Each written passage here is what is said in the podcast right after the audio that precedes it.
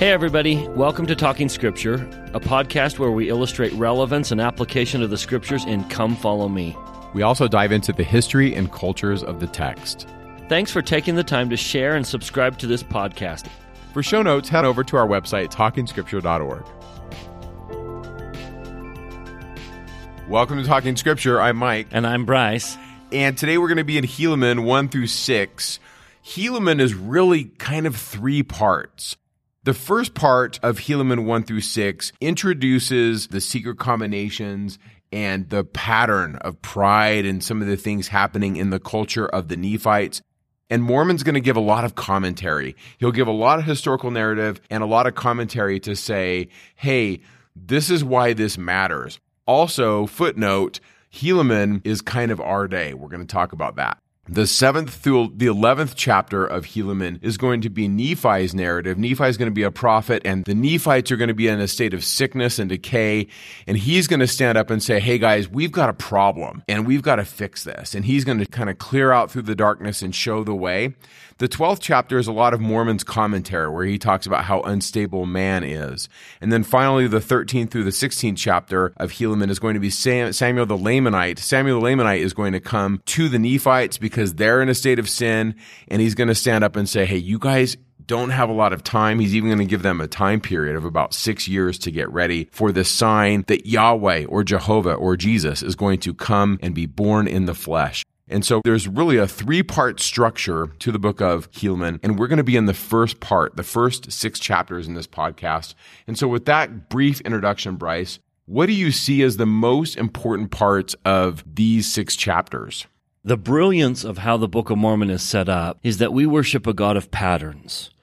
He is frequently showing us in the past what things will be like in the future. That's kind of his way. Um, if you want to know what things will be like at Adam-ondi-Ahman, well, there's already been a meeting at Adam-ondi-Ahman. Go study that one, and it's a pattern of the one to come. If you want to know what things will be like in the second coming, then there's lots of patterns. Egypt is a pattern. Getting the children of Egypt or children of Israel out of Egypt because of all the plagues and everything is like getting the righteous into the millennium. And so there are patterns. Well, the book of Helaman is a marvelous pattern of our day. When we get into 3rd Nephi, you'll see that this, the coming of Jesus in the Book of Mormon, his first coming is a very, very close pattern to his second coming to the world. So, for example, chapter 1 of 3rd Nephi is a great sign comes. And then there's a period of silence and then destruction to the wicked. And then Jesus appears. And then they live in peace for many years, followed by war. So a great sign, silence, destruction, Jesus appears, peace, war. Now that's third Nephi. But you might think I was describing the second coming because that's the same pattern that the Lord has declared is the second coming. There will be a great sign followed by silence, the destruction of the wicked. Jesus will come, a period of peace followed by war. The millennium will end in war. And so we're going to see that third Nephi begins a pattern of the second coming. So if you have eyes to see, you would then ask yourself, well, what book then do we live in? Because we haven't seen the great sign. You know, the destruction isn't here. So what book of the Book of Mormon do we live in? If third Nephi is a pattern of the second coming, may I suggest that Helaman is a description of our day. These are what the days prior to the end look like. Helaman is the pattern of our day. And as you go through the first handful of chapters of Helaman, it kind of sets that up. The very things they deal with in Helaman are the very things we're going to deal with in our day.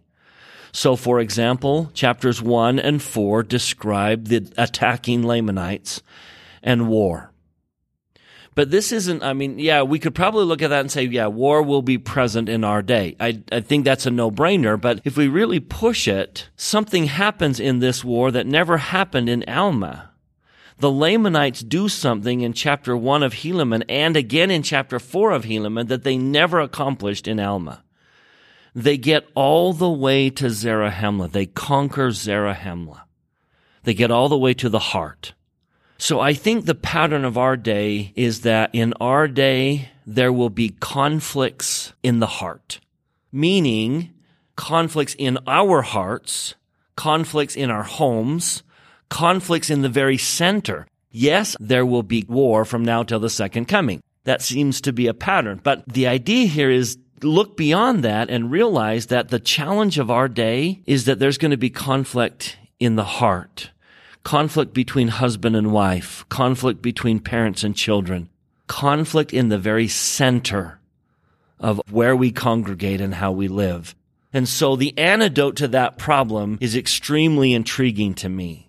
How do we solve conflict and war of the heart? Well, they're going to do that in Helaman because not only will the book of Helaman say, here's the problem, but it will also point out, here's the solution. So we're going to do that today. That's going to be our focus today. How do we overcome conflicts of the heart? But then when you go to Helaman 2, another challenge that we'll talk about in our next podcast, and Helaman 2 is all about secret combinations, the forming of secret combinations. Verse 8, the object of secret combinations is to murder and rob and gain power. And so Mike and I will spend a lot of time in our next podcast talking about modern day secret combinations whose goal is to murder and rob and gain power. And then what's the antidote? How do we overcome? Because in the book of Helaman, they find success against secret combinations. I think that's what's beautiful about the Book of Mormon, Bryce, is it points out the problems, but it doesn't just lay out here's the problem. It says here's, here's the solution. Always, it always points to the solution. So if Helaman is a pattern of our day and we recognize similar problems, then we should be combing the pages of Helaman to find the solutions. And so we'll do that. What is the solution to secret combinations? And then chapter three, it begins this, notice this pattern in three. In verse one, there was a little pride in the church. And then by the time we jump down to verse 33, there's pride that's growing and then they're lifted up. And then by verse 36, there's exceedingly great pride. And so that's a pattern of this is something that's going to be prevalent in your day, and this is a problem in the book of Helaman, overcoming the pride that comes from prosperity. So Helaman 3 will kind of introduce that, that they are becoming very prosperous. And then when they end the war and start trading with each other, their prosperity is going to go through the roof, and that's when the pride begins. And that's when Mormon will step in and give this entire chapter 12, which is his commentary on overcoming pride. So again, that will be next podcast because the answer, the solutions will come in the later chapters of Helaman. In our day, we're going to deal with conflict of the heart, wars of the heart, secret combinations, and prosperity that leads to great pride. Now, each one of those has an antidote in the book of Helaman. So let's start today. We're going to focus on wars of the heart, conflict of the very center of our society, our homes, our relationships, conflicts of the heart. So let's go back to chapter one, a little brief history Starting in verse 14, the Lamanites had gathered together an innumerable army of men, and they're just going to go for broke. They're not going to fight the battles around the outside. They're going right to the heart. Notice who they're led by. They're led by this guy, Coriantumr. He's got this Jaredite name. He's a dissenter, verse 15, a large and mighty man. And so he's going to lead them in, and it talks about how he stirs them up. They don't really want to go in at first, but Corey Coriantumr kind of says, Hey, we're going to go in. Verse 17, he says, We're going to go right into the land of Zarahemla, the very center. And verse 18 says, You know, they didn't really keep sufficient guards probably because they have this huge internal uh, strife. They're killing the chief judge. This is kind of sounds a lot like the war chapters. A it? lot like the war chapters, as if to say, "Watch, this is a pattern that keeps repeating." I think Abraham Lincoln said it best when he said, "A nation divided against itself cannot stand." And I think uh, Lincoln was quoting Jesus in the Gospels, right? This idea that if we're fighting with ourselves, we don't have strength. In fact, that's going to be a theme in these chapters. There's a chapter in here where it says, We have become weak over and over again. It's like a light word, continually repeated. And so it says that they marched right into the city in verse 20. And it even uses this phrase that uh, it came to pass that Coriantumr did smite him against the wall, their chief judge. And they take possession of the city in verse 22. And verse 27, I think, is the key where it says, The Lamanites were not frightened according to his desire. They had come into the center of the land. Now you got to pause here and see the symbolism. What the Lord is saying is if Helaman's a pattern of our day, Evil is coming straight for the heart. Speedily, with all their forces, they're coming straight to the heart.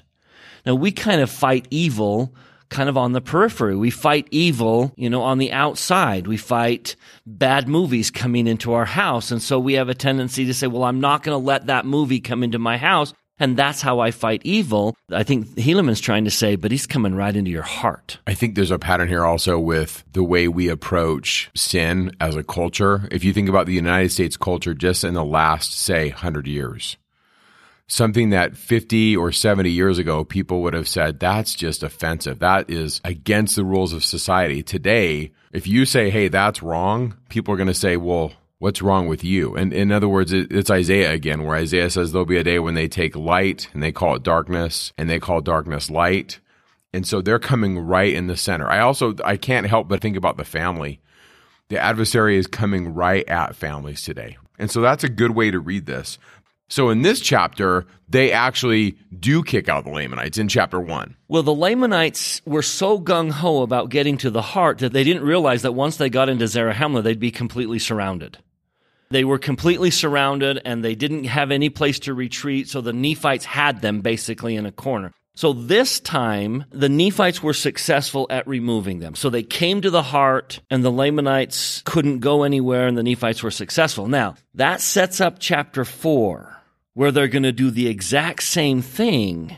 But this time they have a plan and they are prepared and they, they and they stay. In in this chapter, Coriantumr is killed, so the Lamanites' plans are just dashed. But you're right, Bryce. In the fourth chapter, it doesn't work out. So now let's jump to four. So one, we kind of set up this idea that evil's coming after the heart, but we can be successful if we unite all of our other forces and go back and attack the evil that came to our heart. But then in chapter four, the whole thing changes. So again, verse 4 of chapter 4, they're again preparing for war. Verse 5, they did commence the work of death. They succeeded in obtaining possession of the land Zarahemla, and also all the lands, even unto the land which was near the land bountiful. Now, bountiful's where the temple is. Bountiful seems to be a very sacred place. And so now they're coming right to Zarahemla and they're approaching right into bountiful. And this time the Nephites can't fight them off. And the reason they can't fight them off Remember what we talked about in the war chapters about the greatest preparation for war is to prepare your minds to be faithful to God, that righteousness is greater than armaments. When we do it the Lord's way, we get the Lord's help. Well, guess what? They've lost that. And so verse 11, now this great loss of the, the Nephites and the great slaughter which was among them would not have happened had it not been for their wickedness and their abomination which was among them. Notice verse 8. The dissenters of the Nephites, with the help of a numerous army of the Lamanites, had obtained all the possession of the Nephites, which was in the land southward. And so it's once again their own infighting caused this problem. You know, reading verse 8 to me made me realize how great of a miracle it was that George Washington did what he did. Because when he was in New York, there were loyalists in New York that were helping the Redcoats. And I thought, I could never win that war. How is that even possible when your own people are fighting against you? the quality of men and women that were in the United States fighting for independence, they had the Lord's help. They were doing it the Lord's No way without it. No way without yeah, it. Yeah, no way. So verse 12, it was because of their pride, the pride of their hearts, because of their exceeding riches. It was because of their oppression to the poor, withholding their food from the hungry, withholding their clothing from the naked, and smiting their humble brethren upon the cheek making a mock of that which was sacred, denying the spirit of prophecy, revelation, murdering, plundering, lying, stealing, committing adultery, rising up in great contentions, deserting away into the land of Nephi among the Lamanites. Verse 13, and because of this their great wickedness and their boastings in their own strength, they were left in their own strength. There's the principle there. If you do it the Lord's way, you get the Lord's help. If you do it your way, you are left to your own strength. I got to tell you, Bryce, from a personal experience, I've experienced both. There have been times when I've tried to do something and I've been, uh, look at verse 26 and verse 24. The word is weak. Over and over again, it says that they have become weak.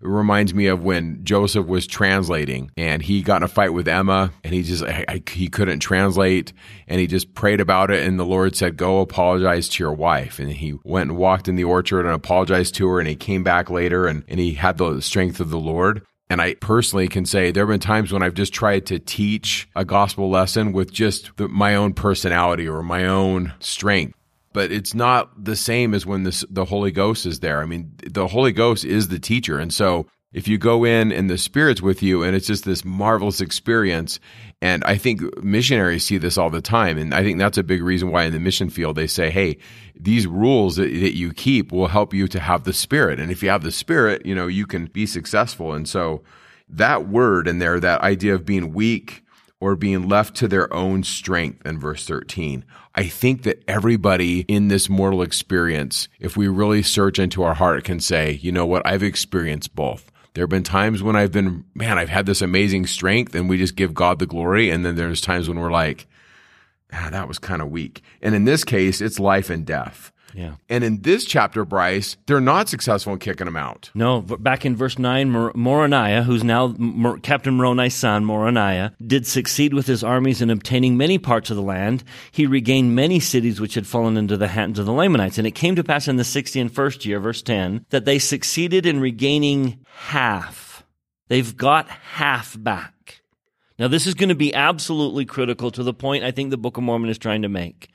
Moronihah with his army and his forces and the swords and everything, every weapon they had, got half of them back. And then they fought for a while. Verse 18, Moronihah could obtain no more. And so verse 19, they give up. They abandon their design to obtain the rest of their lands. They are content to live on half their land.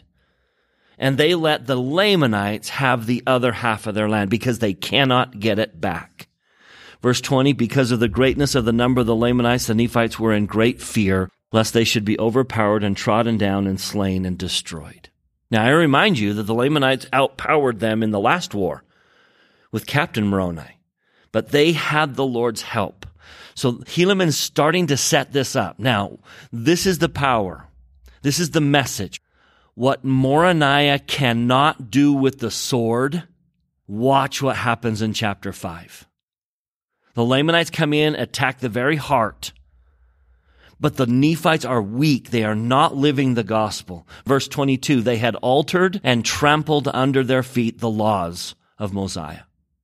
And a lot of that's in the chapters that we haven't covered, but this is where the infection of the Gadianton robbers kind of infects their culture. And one of the things the Gadiantons are teaching is that if I can accumulate more, we're back to this pride cycle. If I can accumulate more, then I'm better. And they want class distinctions. And the Nephites in this section of text are going to incorporate those values. And they're going to be described by Mormon as the more wicked part. And the Lamanites are going to say, you know, we're not doing this and they're going to be described as the more righteous part. And so Mormon's really kind of showing how the tide of wickedness is sifting over towards the Nephites and the Lamanites are becoming more righteous. And so that's in the chapters like chapter 2 and 3 and 4. But the answer is like what Bryce says. Nephi is going to do something that Moroni with the sword can't do. And notice verse 4 of chapter 5. Who does that remind you of? Yeah. A guy who gives up the judgment seat to go preach the gospel. Yeah. Reminds us of Alma, right? And then the light word in verse 6. Is there a word that pops up? Yeah. right? The word is remember. Jumped out on verse 9 and verse 12. It's just, and again, you're going to start to see antidotes being presented to the problems that they face. So let's quickly go through this story. Because they're not living the gospel, chapter 4, verse 25, the Lord did cease to preserve them by his miraculous and matchless power. So if you live the Lord's way, you get the Lord's help. If you don't, then you're left to your own strength, which they have now seen their own strength is not enough to get their land back. Now watch what happens in chapter 5. Nephi and his brother Lehi take it upon themselves to go solve this problem a different way, not with swords, not with scimitars, not with weapons of war. They go out with the greatest weapon of all. So starting in verse 14, they go forth. They go to Zarahemla. Now, let me remind you who lives in Zarahemla. It's occupied territory. And it's not just that the Lamanites live there. Who of all the Lamanites, who lives in Zarahemla? They're it's warriors. the Lamanite warriors. Yeah. Now, typically, you would assume that the Lamanite warriors are the coldest, hardened people that fight to death. So Zarahemla is filled with Lamanite warriors and dissenters from the Nephites. Verse 17, it came to pass that they did preach with great power. insomuch that they did confound many of those dissenters who had gone over from the, Lam- the Nephites. Now, we don't get this story. I don't know why. I can't wait to get this story. We're going to get another story. But the end result of this story is verse 19. So, what Moronihah couldn't do with the sword, Nephi goes in there with faith and power and Holy Ghost and scriptures. And 8,000 Lamanites who were in the land of Zarahemla and round about were baptized unto repentance. Now, those were Lamanite warriors. Now, do you see what the Lord's trying to say for our day? Now let's get to the story he does want to tell. He doesn't tell us the fullness of that story. We don't get any of the details on how he converted 8,000, but we do get this very, very symbolic story. So in verse 20, he goes from Zarahemla down to the land of the Nephites where the bulk of the Lamanites live. Now this is the land of the Lamanites. This is where their wives, their children, this is where the government, this is where the bulk of the Lamanites live. And they take him and they throw him in prison, just what Lamanites typically do when Nephites come in. It's the same prison that Ammon and his brethren were cast into. So now they're in prison, and the bad guys come in to slay them. Verse 22 they come into the prison that they might slay them. And Nephi and Lehi are encircled about by a fire. Now, you almost have to see this. There's some beautiful paintings of this. Nephi and Lehi are surrounded by light. The prophet is surrounded and protected by light. And when they saw that, their hearts did take courage. Simultaneously, verse 28, what's going on to the people who sought their lives, that sought harm, the, the people who sought to destroy the prophet? Verse 28, they were overshadowed by a cloud of darkness, and an awful, solemn fear came upon them. Now, if this is a pattern of our day, may I suggest that we live in a society where there is light and darkness. That there are those who are encircled about by light, and then there are those who are overshadowed with a cloud of darkness. And those moments in all of our lives when we are overshadowed with a cloud of darkness results in awful, solemn fear.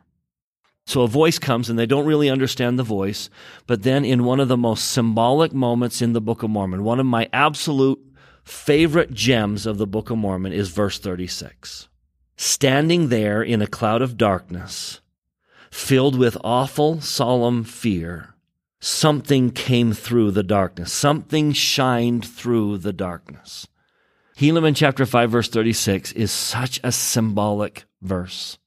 It is my witness that no matter what happens in the latter days, no matter how much of a darkness may gather above us, no matter how much awful, solemn fear may fill our hearts, the face of the prophet will always shine through the darkness. You will always see that glimmer of light and hope.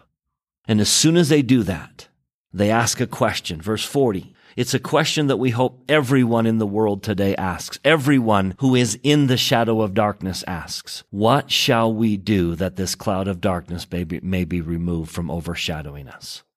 And the answer is the same answer that's been given from the beginning of time. Verse 41 You must repent. You must repent and cry unto the voice, even until you have faith in Christ. Notice you don't have faith and then cry unto God. You cry unto God until you have it. Crying unto God will strengthen your faith. You must repent and cry unto the voice even until you have faith. Verse 41 When you shall do this, the darkness shall be removed. Now they do it. To their credit, they repent. They begin to cry unto the voice. Now, this is beautiful symbolism. Verse 46 The cloud of darkness was dispersed. As soon as they repented, the cloud of darkness was dispersed. And then they were within the circle of fire. They had been engulfed. They had been brought in to the circle. Whenever an awful solemn fear rests upon you, look to the prophet, look to the gospel, live that way. The gospel always has the answer to every situation you're in. And if you live it that way, the darkness disperses and you are brought into the light. And then verse 44, they were filled with that joy which is unspeakable and full of glory. Verse 45, the Holy Ghost did come down from heaven and did enter into their hearts. This is beautiful symbolism for our day. See the face of the prophet. He represents the gospel and everything that God has asked us to do. And if you will repent, the darkness is dispersed. You are pulled into the light. Joy fills your heart and then the Holy Ghost. And by the way, they get what they want. So Mormon's commentary here is he says, well, the whole point of this was their land was taken. They, half their land is gone. And so if you go to verse 50, it says, they did go forth and minister unto the people, declaring throughout all the regions round about all the things which they had heard and seen. And the Lamanites were convinced of them, because of the greatness of the evidences which they had received.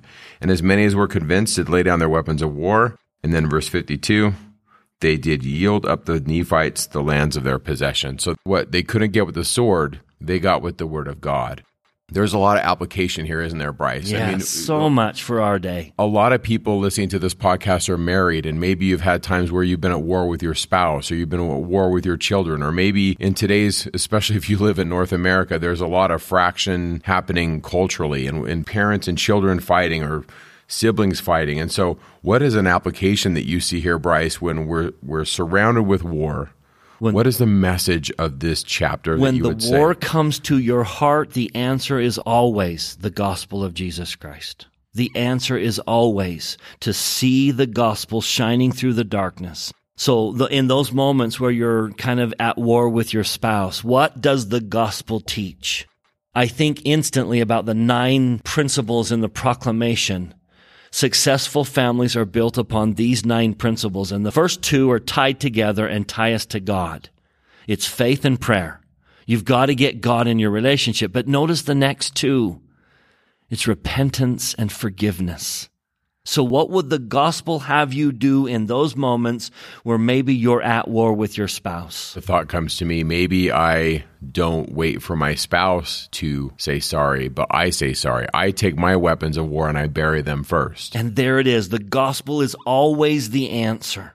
You lay down your weapons of war. You lay down the weapons of your rebellion and you seek peace and you do what Jesus taught and you be the one that solves it. You be the one that fixes the problem. It's interesting to me too that this whole their land was taken, half their land, and yet there were only 300 people in that prison that went and shared. And so another message I see here, Bryce, is that the message of one person can have rippling effects. Just as 300 people, but they were people of prominence.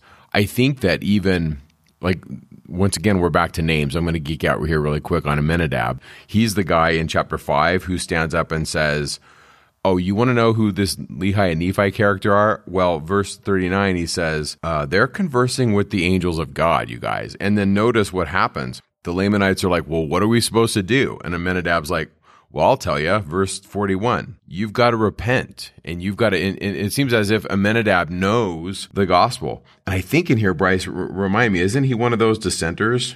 Yeah. I'm trying to remember what verse is that in. Remember, they're, they're down among the Lamanites.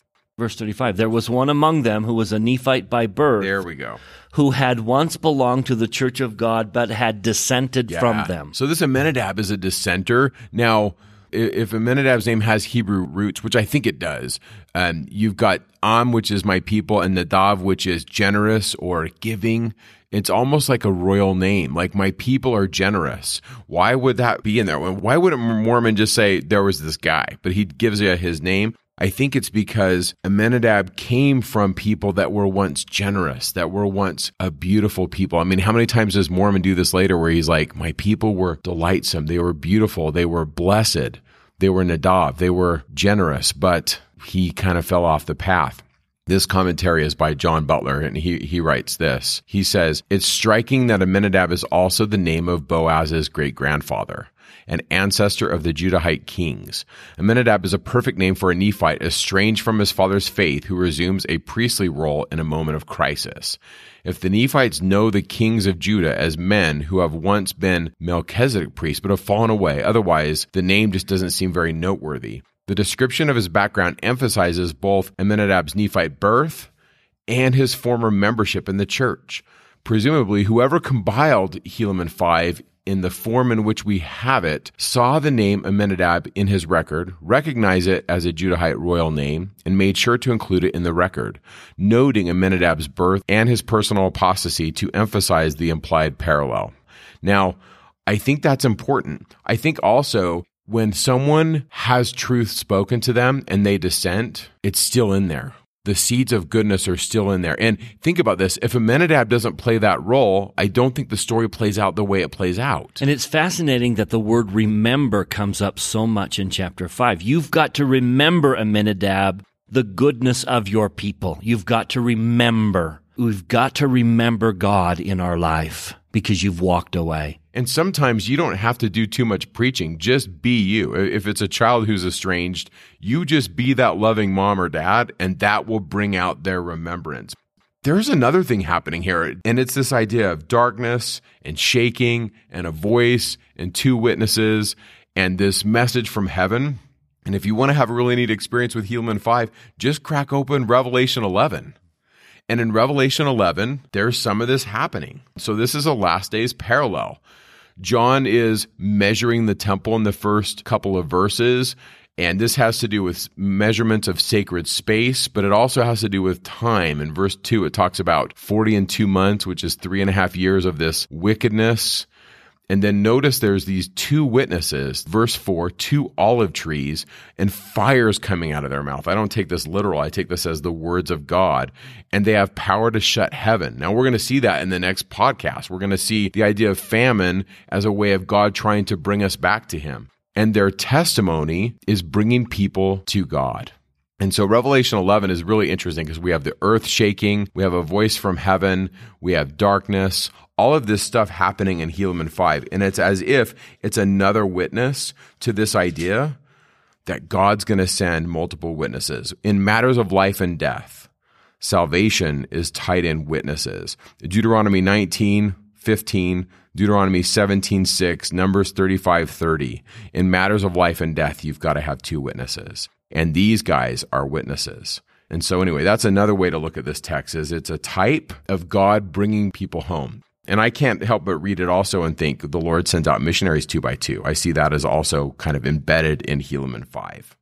So now watch what happens. I'm going to jump to the end of chapter 6. So we've got something happening among the Nephites and something happening among the Lamanites simultaneously. And I love the description here. Now, after what Nephi and Lehi have done, go to the very end of chapter 6 and watch this progression. Let's start with the Nephites because I think we could make the tie to our day. Starting in verse 34, the Nephites began to dwindle in unbelief. They began to question.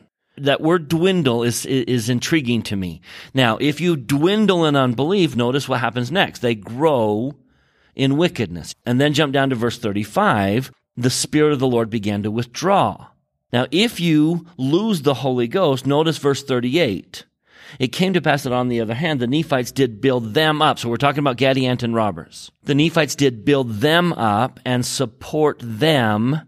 And end of verse 38, they did partake of their spoils and did join with them. Now, the Gadianton robbers are very similar to the world today. If you begin to question, if you begin to dwindle in unbelief, doubt, you let your doubts into your heart and you don't humbly do what the, the Lamanites are doing. If you dwindle in unbelief, it often leads to growing in wickedness, which leads to the loss of the Holy Ghost. And now you're building up, supporting, partaking, and joining the, the people of the world. Now contrast that with the Lamanites in these very same verses. Notice in verse 36, the Lord did pour out his spirit among the Lamanites because of their easiness and willingness to believe in his words. There's where it starts. An easiness and a willingness to believe in the Lord's words. If you are willing to believe, jump back to verse 34. Notice that the Lamanites began to grow exceedingly in the knowledge of their God. If you are willing to be taught by God, if you want to, if you make it easy for God to teach you, then you will grow exceedingly in the knowledge of God. And then back to verse 36, the Spirit will be poured out upon you. Now notice what they do to the Gadianton robbers in verse 37. Instead of supporting them like the Nephites and joining them, what do the Lamanites do to the Gadianton robbers? They hunt them down. They hunt them down and preach the word of God among them, insomuch that this band of robbers was utterly destroyed from among the uh, Lamanites. There might be a, like a, a punning going on with hunting them down. They're either physically coming after them or they're hunting them down to preach. I see Mormon doing lots of punning in these chapters. By the way, Gadianton is a pun. Those of you that love the 12 tribes of Israel, Gad's one of the tribes. And Gad means to be blessed or fortunate but it also means troop. And so you kind of take that word for Gadianton and you get a bunch of different meanings. It, you get this reduplication here. If you take the word get, gedud and you add an eem to it, you get bandits or troops or a good fortune or troops in the sense of distributing loot or bounty. And so even the name Gadianton kind of has embedded in it this idea of getting booty or a band of robbers. Ish Gedudim is, is the band of robbers or band of guys that are taking stuff. And so there's a lot of punning going on here. Obviously is lost to us as English readers. And we don't have the plate text. If we had the plate text, we could say, okay, this is a Sumerian root or this is Hebrew or whatever. But even Kish Kishkumen has some cool stuff in it. So Kish Kishkumen's this bad guy and the, the names can be good or bad, but cumin, the part of the kish cumin part, the cumin part, even is where we get that spice. It was preserved.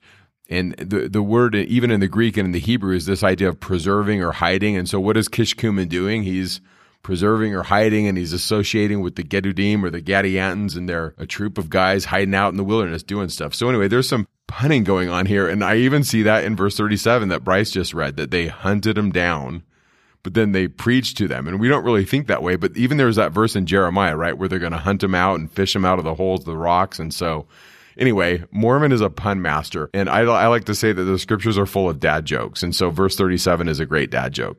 That's just my little geek out moment there. Now, chapter six sets up for next week where because the war ends, because they're no longer physical enemies and they don't necessarily sleep with one eye open and a sword underneath their bed, the Lamanites aren't going to attack them anymore. Now they can trade with them. And because they can now trade with them, man, they're going to get rich. So verse 9, they became exceedingly rich. They had exceedingly plenty, all manner of precious metals. Verse 12 of chapter 6, they did raise grain in abundance. They did flourish exceedingly. They did multiply and wax exceedingly strong. They did raise many flocks. Verse 13, fine twine linen and cloth. And then verse 17, the Lord had blessed them so long with the riches of the world that they had not been stirred up to anger or wars or bloodshed. Therefore they began to set their hearts upon their riches. Couple thoughts go to the second chapter. So while the Kishkumen people and the Gadianton band, they're putting together their signs, verse 11. When Gadianton found that Kishkumen did not return, because Kishkumen goes to kill Helaman and, and, he can't do it and he, he gets killed. Uh, Kishkumen dies in verse 9 of Helaman 2.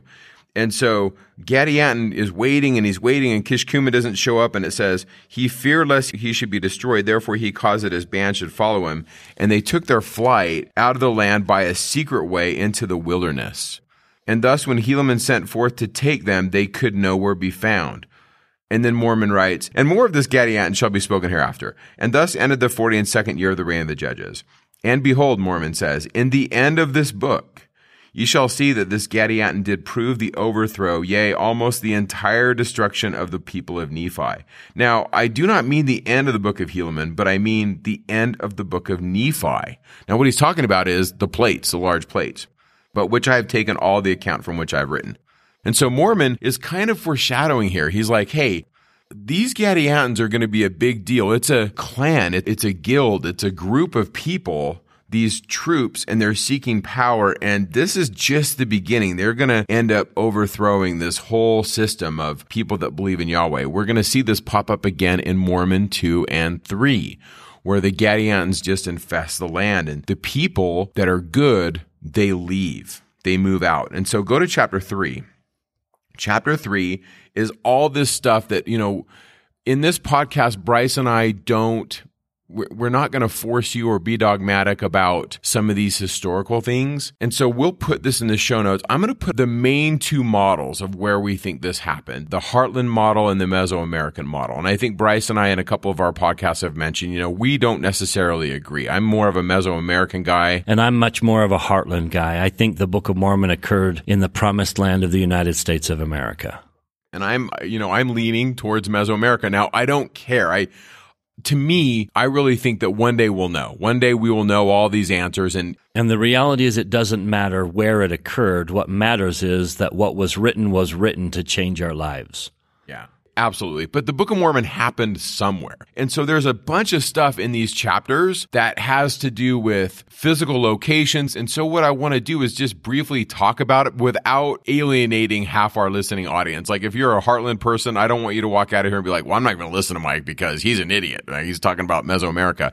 But if you're a Mesoamerican person, I also don't want to alienate you or make you think you have the superior view of the Book of Mormon. So all that being said, notice what happens the people leave. There's so many of what I call the good guys of the Nephite culture that go northward. And the verse I really want you to take note of is verse 11 and 12. It says they did enable the people in the land northward that they might build cities both of wood and cement. And it came to pass there were many of the people of Ammon who were Lamanites by birth, and they did go out of this land. The anti-Nephi Lehi's, the people that were Lamanites that Ammon had converted, these good people, they leave and they just take off. Now, this is a foreshadowing of Mormon 2. If you go there, look at this. In Mormon 2, it's about 350 AD. So we're like way in the future, but this is Mormon's day. And it says, My heart, this is Mormon 2, verse 27. Uh, my heart did sorrow because of the great calamity of my people, because of their wickedness and their abominations. But behold, we did go forth against the Lamanites and the robbers of Gadianton. So in the Helaman narrative, the Gadianton robbers are taking root amongst the Nephite culture, but in Mormon's day, they've taken root in the Lamanite culture. But he sees them in both. But in his day, it's more among the Lamanites. And it says, until we had again taken possession of lands of our inheritance. And the 340 and ninth year passed away, and we made a treaty with the Lamanites and the robbers of Gadianton, in which we did get the lands of our inheritance divided. And the Lamanites did give unto us the land northward, yea, even to the narrow passage which led to the land southward. And we did give the Lamanites all the land southward. I call that the 350 AD treaty. That treaty is how they're able to maintain peace. And over and over again, we read that the Nephites are going north. They just keep leaving and leaving. And I think embedded in this of Helaman and in Mormon 2 is this idea of what do you do if you're in a place and it's just getting too toxic? What do you do? And I, there's not one right answer. No, no. It's like sometimes you leave, but sometimes you stay. I'm grateful that Melchizedek stayed in Salem because he made a difference. Sometimes you need to stay and you need to make a difference among the culture because how many times has the Lord said, it's because of the righteous that I'm preserving this society. If the righteous leaves, then what hope do we have? But sometimes it's so toxic that you just, I'm taking my family and I'm leaving two weeks ago where we talked about when is conflict justified? And the idea there was if you live the Lord's way, if you abide by the Lord's rules, then you get the Lord's help and he prospers us according to our circumstances. In other words, the Lord will help you know when to stay and the Lord will help you know when to flee. And when do we go north? Because there's, there's peace and prosperity up there. And when do we stay? There was a time when we told everyone that joined the church, go to the center of the church, go to Nauvoo, go to Kirtland, Ohio. And even for a while, it was go to Salt Lake City. But now we say, no, don't go. Don't go to where the church is. Stay and build up the church and make it strong where you are. So there is a time to gather with the righteous and there is a time to stay. As this message comes up, I think that's important to talk about that you need to do what is best for your family circumstances. Sometimes it gets so bad that you need to leave. You pull your kid out of school because the environment is just toxic. Or sometimes you teach your child how to make an influence in the school. And if you do it the Lord's way, you will get the Lord's help and he will prosper you according to your circumstances. So good. I, I have a friend who his son got involved in drugs and he literally said to me, I'm willing to move my family. I'll move heaven and earth to save my son. And I thought that's a father who's really dedicated to his son and his success. And I think in this case, I think there's some of that happening. The anti Nephi Lehites, they see this Gadiantonism rising up and they're like, we're out of here. And I think, Bryce, there's so much that could be said about Helaman 312, and it's just like one verse. And then in the next verse, Mormon says, Oh, by the way, there's a ton of records I'm not even touching. And then verse 14, a hundredth part, I'm not even telling you. And so, in other words, Mormon has all this stuff, and he's like, Oh, there's so much, but I just, I'm, I'm trying to stick to my message. That's one of the things he's saying is, these guys leave, and I really do think it's because they see it just gets too toxic for them. Now, that being said, I want to geek out just on this for a moment. Go to the fourth chapter when they're talking about taking possession of their lands. Back in Helaman, or are you yeah, still in Mormon? Yeah, we're in Helaman 4. So it talks about in verse 5 that they succeeded in obtaining possession of the land of Zarahemla. And then it talks about in verse 6 the Nephites and the armies of Moronihah were driven even to the land of Bountiful. And then it says this There they did fortify against the Lamanites from the west sea, even to the east, it being a day's journey for a Nephite, on the line which they had fortified and stationed their armies to defend their north country. There seems to be in the Book of Mormon this, this specific location that was defensible, that separating the land of the Lamanites from the land of the Nephites, there was this, sometimes they'll call it a pass, Sometimes they'll call it the line of fortification, but it was a way for them to control the Lamanites and kind of keep them in their space. So the Nephites had their space. And there's a lot of ink spilled on this. And so what I want to talk about is how this relates to Alma 22. Look in Alma 22, verse 32. It was only the distance of a day and a half's journey for a Nephite on the line bountiful and the line desolation from the east to the west sea. And thus the land of Nephi and the land of Zarahemla were nearly surrounded by water, there being a small neck of land between the land northward and the land southward. And it came to pass that the Nephites had inhabited the land bountiful even from the east unto the west sea. And thus the Nephites in their wisdom with their guards and their armies hemmed in the Lamanites on the south, that thereby they should have no more possession on the north, that they might not overrun the land northward. Therefore, the Lamanites could have no more possession only in the land of Nephi and the wilderness round about. And so the Lamanites are in the land south, the Nephites are in the land north, and there seems to be this bottleneck or this choke point where they were able to defend themselves. Now, what does this have to do with anything? Like I said, there's lots of models that you can read on possible locations. But I found this very interesting commentary by Joseph Allen where he said, what if this whole description in here is put in Mormon to teach a spiritual message? And you might ask yourself, what does geography have to do with a spiritual message? Here's what Joseph Allen says. Does it seem like Mormon would interrupt this message, this spiritual message in Alma 22, to talk about geography if it were not for the purpose of driving home the message of repentance and the redemption of Christ? In the context of Mormon's writing, we understand that the land of Nephi, which was taken over by the Lamanites, represented evil, and that the land of Zarahemla, the new promised land to the 200 BC Nephites, represented good. When the two Nephite colonies of Limhi and Alma returned to Zarahemla, they were received by King Mosiah with open arms. These events may be likened unto us when we return repentant to God, who will receive us with open arms. But our desire is to go to the land bountiful, which represents paradise or eternal life, as opposed to going to the land of desolation, which represents death and hell. You will notice that even the animals left the land northward, the land of desolation, to get food that was available in the land southward, the land of bountiful. Both Zarahemla and Nephi, and bountiful and desolation, are separated by, quote, that which is narrow.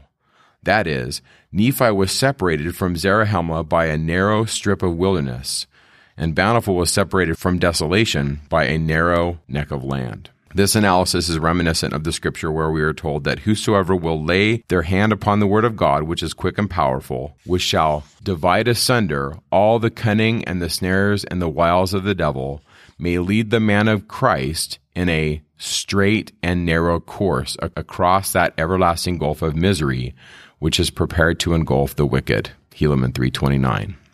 Just think about that for a minute. We have two groups of people and they're separated by this narrow pass, a narrow neck, a narrow passage, a fortification of a line. And the way you cross over and enter into the Nephite society is you make those covenants that make you a Nephite. The Lamanites are totally allowed to come into their culture, but they have to subscribe to the things that the Nephites do. They have to believe in Jehovah. They have to repent. They have to be part of this, what we call the egalitarian ideal, where everybody has access to the things that they have. And there's not this class distinctions and those kinds of things. And the Gadians want to wreck that. And so I really like Joseph Allen's commentary, regardless of whatever model that you have. As readers of the Book of Mormon, we just don't have a lockdown of exactly where this took place. Wh- whatever it ends up being, I'm fine with. But I think to Mormon, he lived in the real world. And so he's putting some of this stuff in here. And part of me, this is just me, but part of me thinks maybe the reason we don't know is because it would negate faith. If we had this locked down and we had all of this stuff figured out, um, it would kind of intellectually compel us to believe. I really like that in Helaman 4 7 and some of the commentary in there about the good guys leaving. I think this is setting us up for this context or for this idea of what it means to be ripe because notice what Mormon says. He says they're dwindling and they begin to get ripe. And in the Book of Mormon, Bryce, don't you think that ripe, when they're ripe, it's when over half, when the majority of the people are choosing wickedness, they're ripe. Kind of goes back to what Mosiah said when they went from a king to a more democratic form of government. If the time shall come when the majority are wicked, then are they ripe for destruction. And there's a message for us there. And I would just suggest you ponder this week that the answer is always the gospel. May I suggest that if you are financially struggling, that you consider the gospel's solutions. There are many solutions in the gospel that seem counterproductive that the world would disagree with. How in the world is that paying your tithing doesn't seem to make sense to people, but it, it's a financial strategy. The answer is always the Lord's solution when you are trying to do it Moronihah's way with the sword and you're not succeeding, would you remember this lesson? Would you see the face of the prophet shining through the darkness? And would you live the Lord's way and repent and cry unto the voice and be filled with the Holy Ghost? And then it's so much easier to succeed at the very things we couldn't succeed at on our own. Isn't that the definition of grace? That we have power to do what we couldn't do if left to ourselves. I love this antidote. I love this portion of the Book of Mormon because it is an antidote for our day.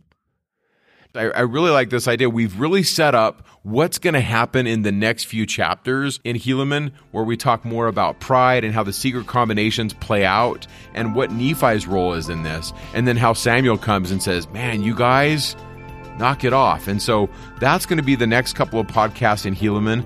And with that, we thank you for listening and have a great week. Talking Scripture is not an official production of The Church of Jesus Christ of Latter day Saints. The opinions expressed in this podcast are Mike and Bryce's opinions only. We refer you to official church sources and the church website to clarify any doctrinal questions.